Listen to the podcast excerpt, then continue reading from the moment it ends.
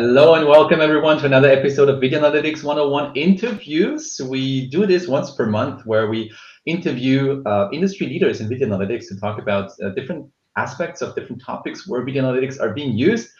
In the fall, we have a big focus around traffic and vehicles and traffic management.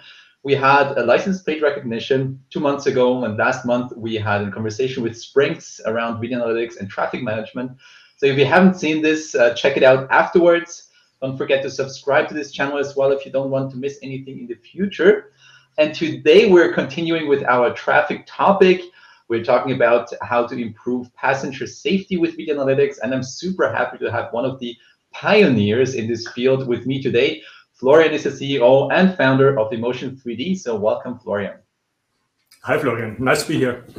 I like. I really like your name.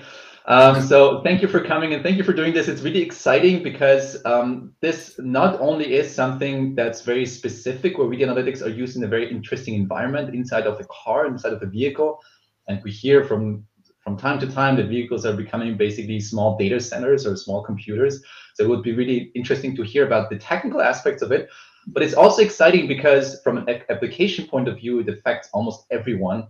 So if you have a car, or if you will have a car, or even if you're driving an Uber, likely this technology will affect you today or sometime in the future. So it will be really interesting to talk about what can we do with video analytics. Um, let's start off by um, getting an overview of what Emotion 3D even does. So maybe can you give us a short summary? What what does the company do? Mm -hmm. Yes, yes, of course. So Emotion 3D, we are a software company based in Vienna, Austria. Our focus is on um, software development for the automotive industry with a dedicated focus on, I would say, human analytics. Yeah? So it's all about understanding what humans are doing inside of cars and in the close surrounding of cars. And um, this is used uh, for a lot of applications. Yeah, but the specialty is we're really looking at the interior of cars, and it's very important to really know what's happening inside of a car for, I would say, three reasons. And this is also where most of our applications are located. On one hand, it's about safety. Yeah, the more you know, for example, about the driver, if he's falling asleep or if he's distracted, um, the more you can intervene and prevent accidents. Yeah? So actively preventing accidents. On the other hand, um, we are working on um, applications yeah, where you protect the uh, occupants very individually um, using, for example, 3D cameras that you can measure, where you can measure each occupant precisely. And uh, when a crash happens, we can then provide very precise information to the airbag system. Yeah, so it can really personalize its way, the way it's working, and uh, for improving the, the safe, safety and the protection throughout an accident. Second thing is that this information is very much useful for user experience. Yeah? So the better the vehicle knows how to interact between um, the, the occupants, yeah? for example, gestures, adaptive illumination, other applications, the more intuitive and the more uh, or the better the user experience for the occupants is. Yeah, so here we also have a very dedicated focus on, on these functions. And the second, the third topic is uh, normally automation or operational efficiency. This is very important. Uh, if you imagine, for example, an autonomous shuttle, it's very tricky. The, it's driving around alone, yeah, and uh, typically, if you have a, a, driver, a human driver, it does it. He's doing a lot of useful things, and if the vehicle is alone, then it has to take over all these things, for example, like detecting medical emergencies or violence or vandalism. Also, for example, if a vehicle is clean. And these functions also uh, these functions also require a very precise understanding um, about the interior and what the humans are doing. And we are right. providing software functions for exactly this. And uh, and um, and you're providing software solutions to car manufacturers, right? So you're a supplier to car manufacturers. Yes, it's it's a little bit trickier. Yes, we are our core expertise is really on the software development. So typically, our customers are not the vehicle manufacturers, but the big suppliers that are uh, providing submodels or sub functions to them. Um, we're providing software stacks that our customers, so normally um, large suppliers, can license from us. Yeah, they build sub modules uh, that consist of normally uh, like a processing unit and a small 2D or 3D camera, and then they package this together with our software stack and sell this on to the vehicle manufacturers. Okay, so it's some, something like an integrator that then delivers the full solution to the user. Exactly. Okay, yeah. um, uh, th this is interesting. You talked a little bit about the applications already. My understanding is you have these three topics around uh, safety, entertainment, and automation. Um, maybe let's dive a little bit into this. Uh, can you give us for each of those like very concrete ideas? How what does it do and how does it improve uh, safety, entertainment, and so on for the user? Mm -hmm. Yes, of course. So maybe let's start with with two examples for safety. Uh, for example, um, drowsiness, yeah, drowsiness detection or distraction warning are very concrete examples how um, drivers yeah, can be supported yeah, when you drive for hours yeah, and uh, it's very typically um, for, for, passenger cars, but also, for example, if you look for commercial cars, if you have a truck driver, he's driving around the whole day, it's very likely yeah, that he gets tired at a certain point. And our software stack measures precisely the eye openness, for example, the the gaze direction, uh, the head orientation, and the head movement. And, and based on this, info this information, we compute, for example, drowsiness scores and attention scores. And then um, we can warn the driver when uh, the system believes that there's some, some situation where it's already getting dangerous or uh, he should, for example, take a break. For airbag deployment, it's, um, it's a little bit differently. Here, um, we typically use, for example, a 3D sensor for measuring the bodies at high speed yeah, with over 100 frames per second. And we provide for information, for example, where your shoulder uh, positions are.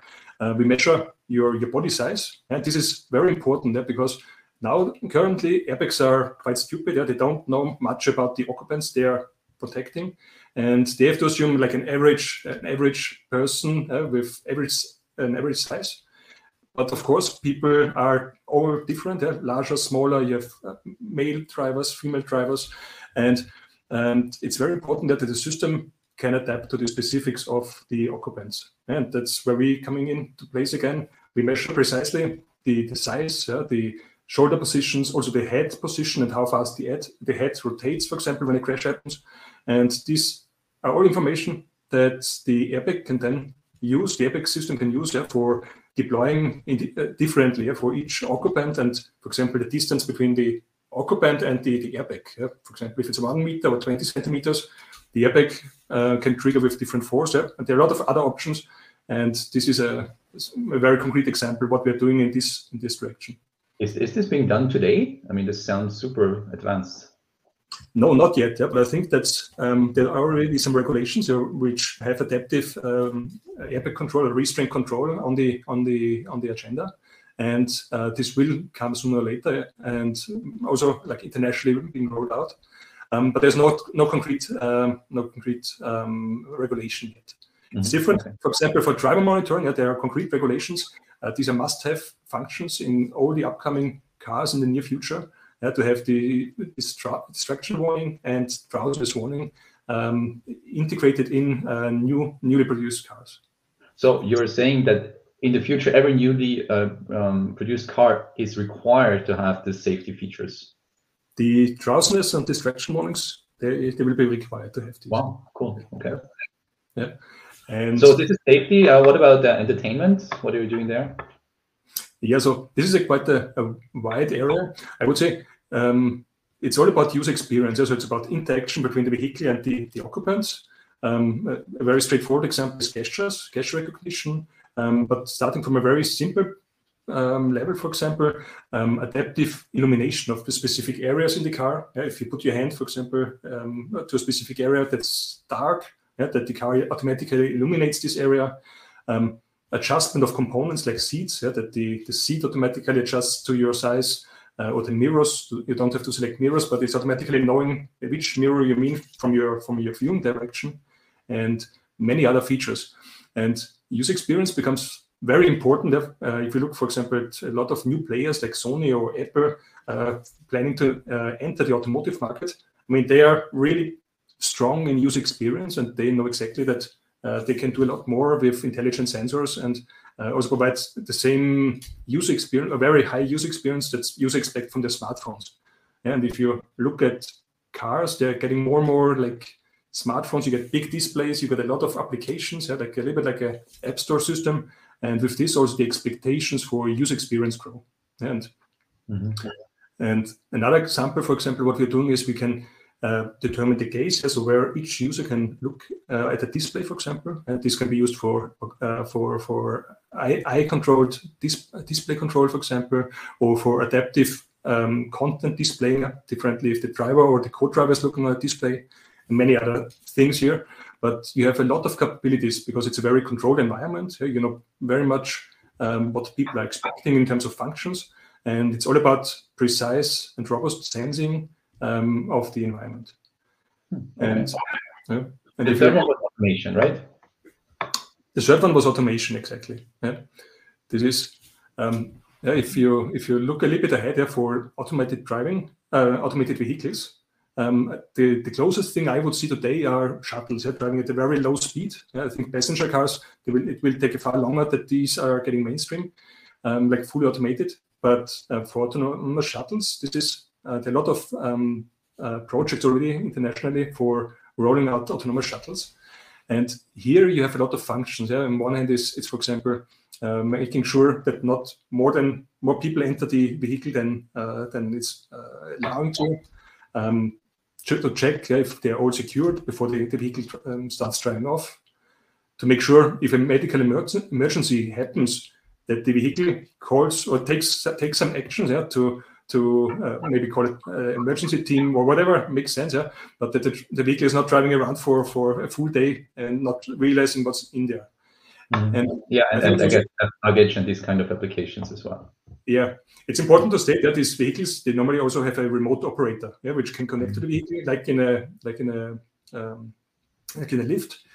Um, uh, but um, you want to reduce the amount of connect like this the, the, the number of connections or the, the amount the, the operator has to connect as much as possible to really make this efficient. If he constantly has to be connected, it's it's not automated anymore.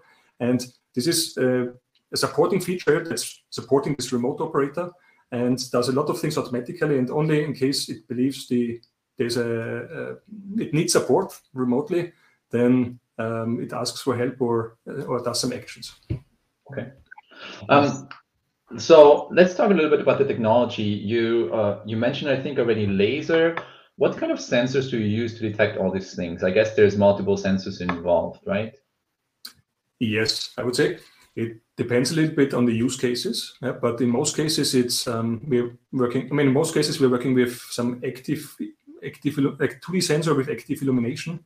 So normally, like an, an, uh, an infrared sensor, for example, um, with some some active illumination. Um, also, RGB IR sensors are quite common, yeah, where you combine near infrared and RGB. So you get have one sensor, but you get the NIR information as well as the the RGB information. And for the use cases or applications where you need a very high precision on like 3D location, for example, or where you have where 3D information is very um, important, we use 3D sensors. And here, in most cases, I would say no, nowadays uh, time of flight. Um, mm-hmm. Obviously, you also have other technologies, but I think time of flight is mostly used for 3D applications. Okay. So um, time of flight also means um, basically a lower resolution than what you get with the others, right? But it's good enough. Yeah. Yeah. Exactly. Exactly. Yep. Okay. Um, the other technology aspect that I'm wondering in, in this context is I mentioned before that cars are becoming small data centers.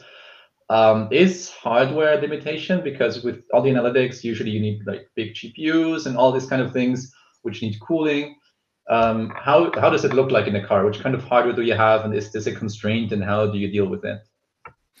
It's, I think it's a, one of the strongest constraints we have, yeah, because on one hand, um, the processing typically has to happen in the car. There's three reasons. On one hand, it's um, privacy. Yeah, the, the, data cannot and shall not leave the car. Yeah, that's also regulated, for example, by GDPR.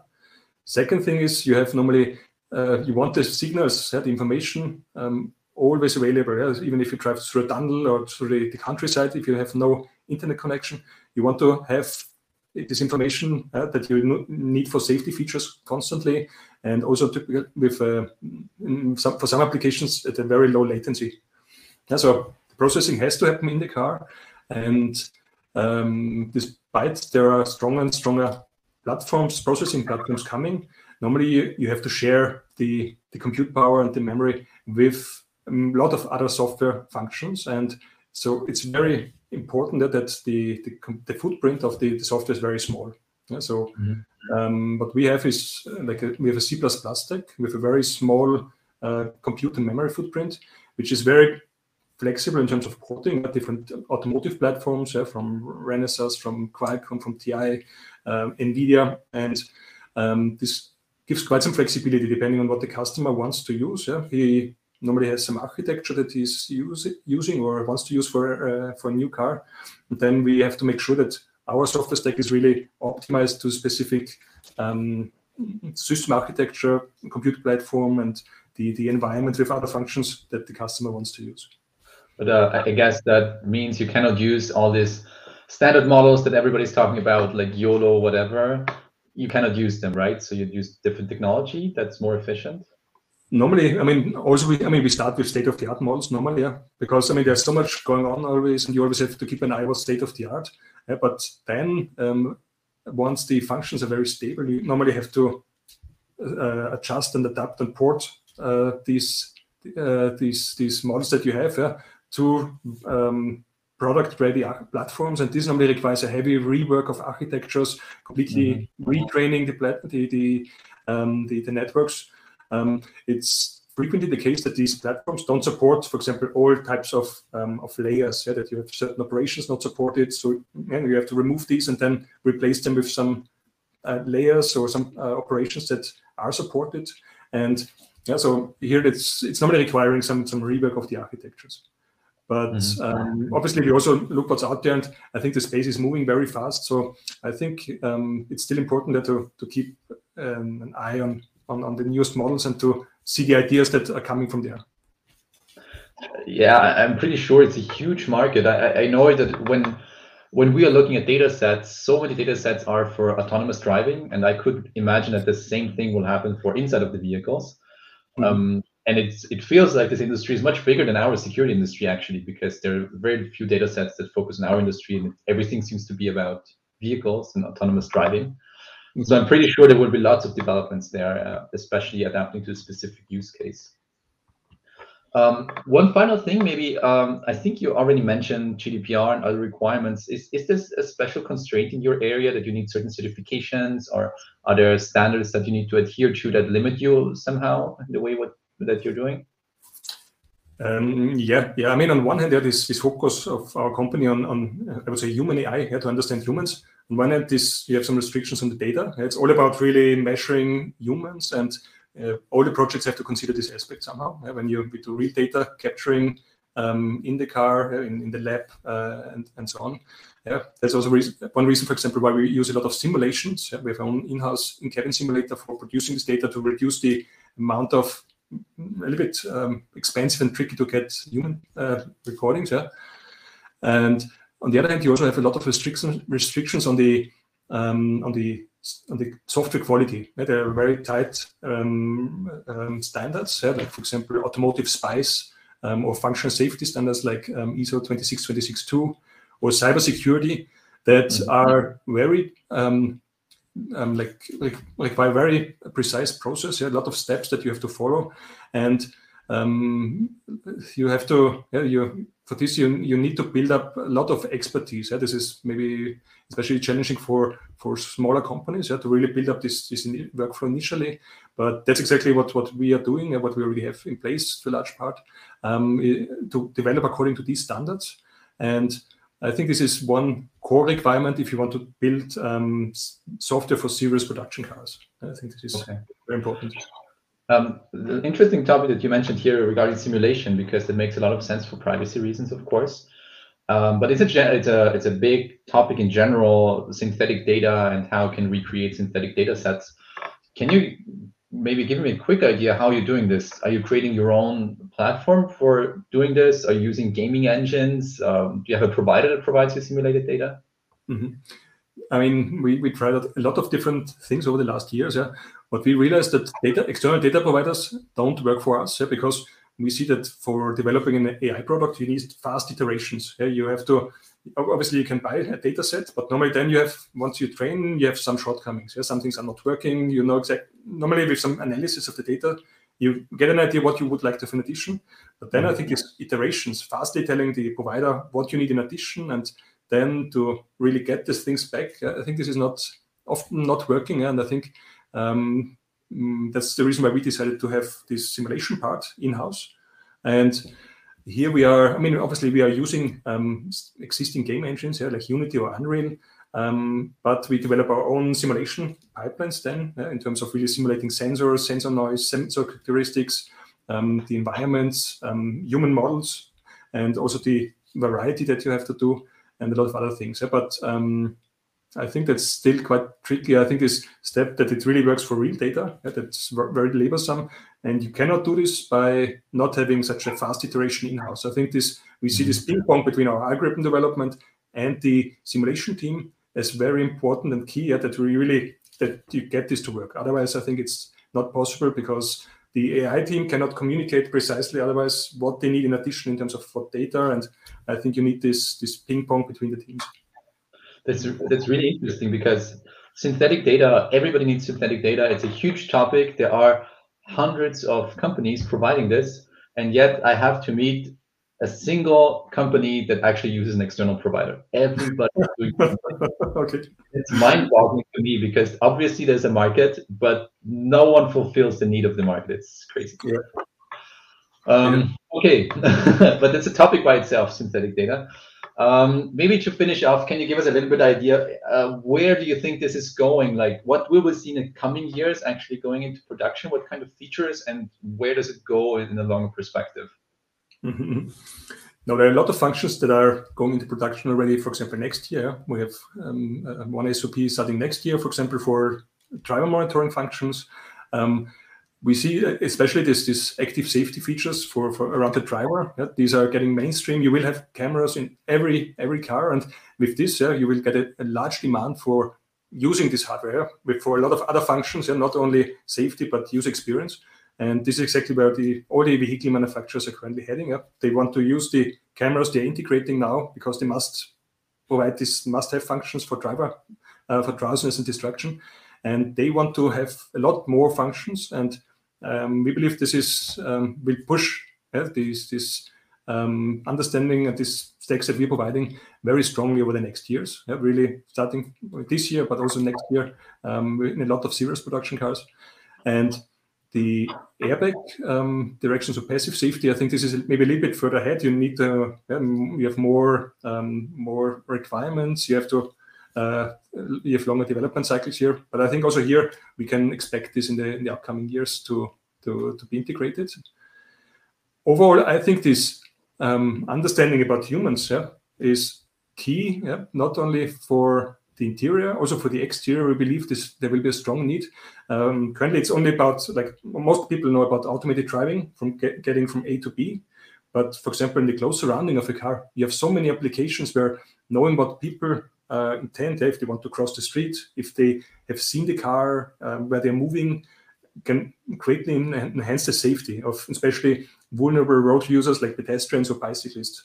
As we believe, this human understanding, human AI topic will become key in the in the automotive industry. Mm-hmm. Yeah, I, I, I, totally uh, can see that. I mean, there's so many things still to do. And that's not even talking about things like uh, curbside management, where you might want to use vehicles to detect trash on the sidewalk or these yeah. kind of things. So uh, it's, it's a huge field that's opening up.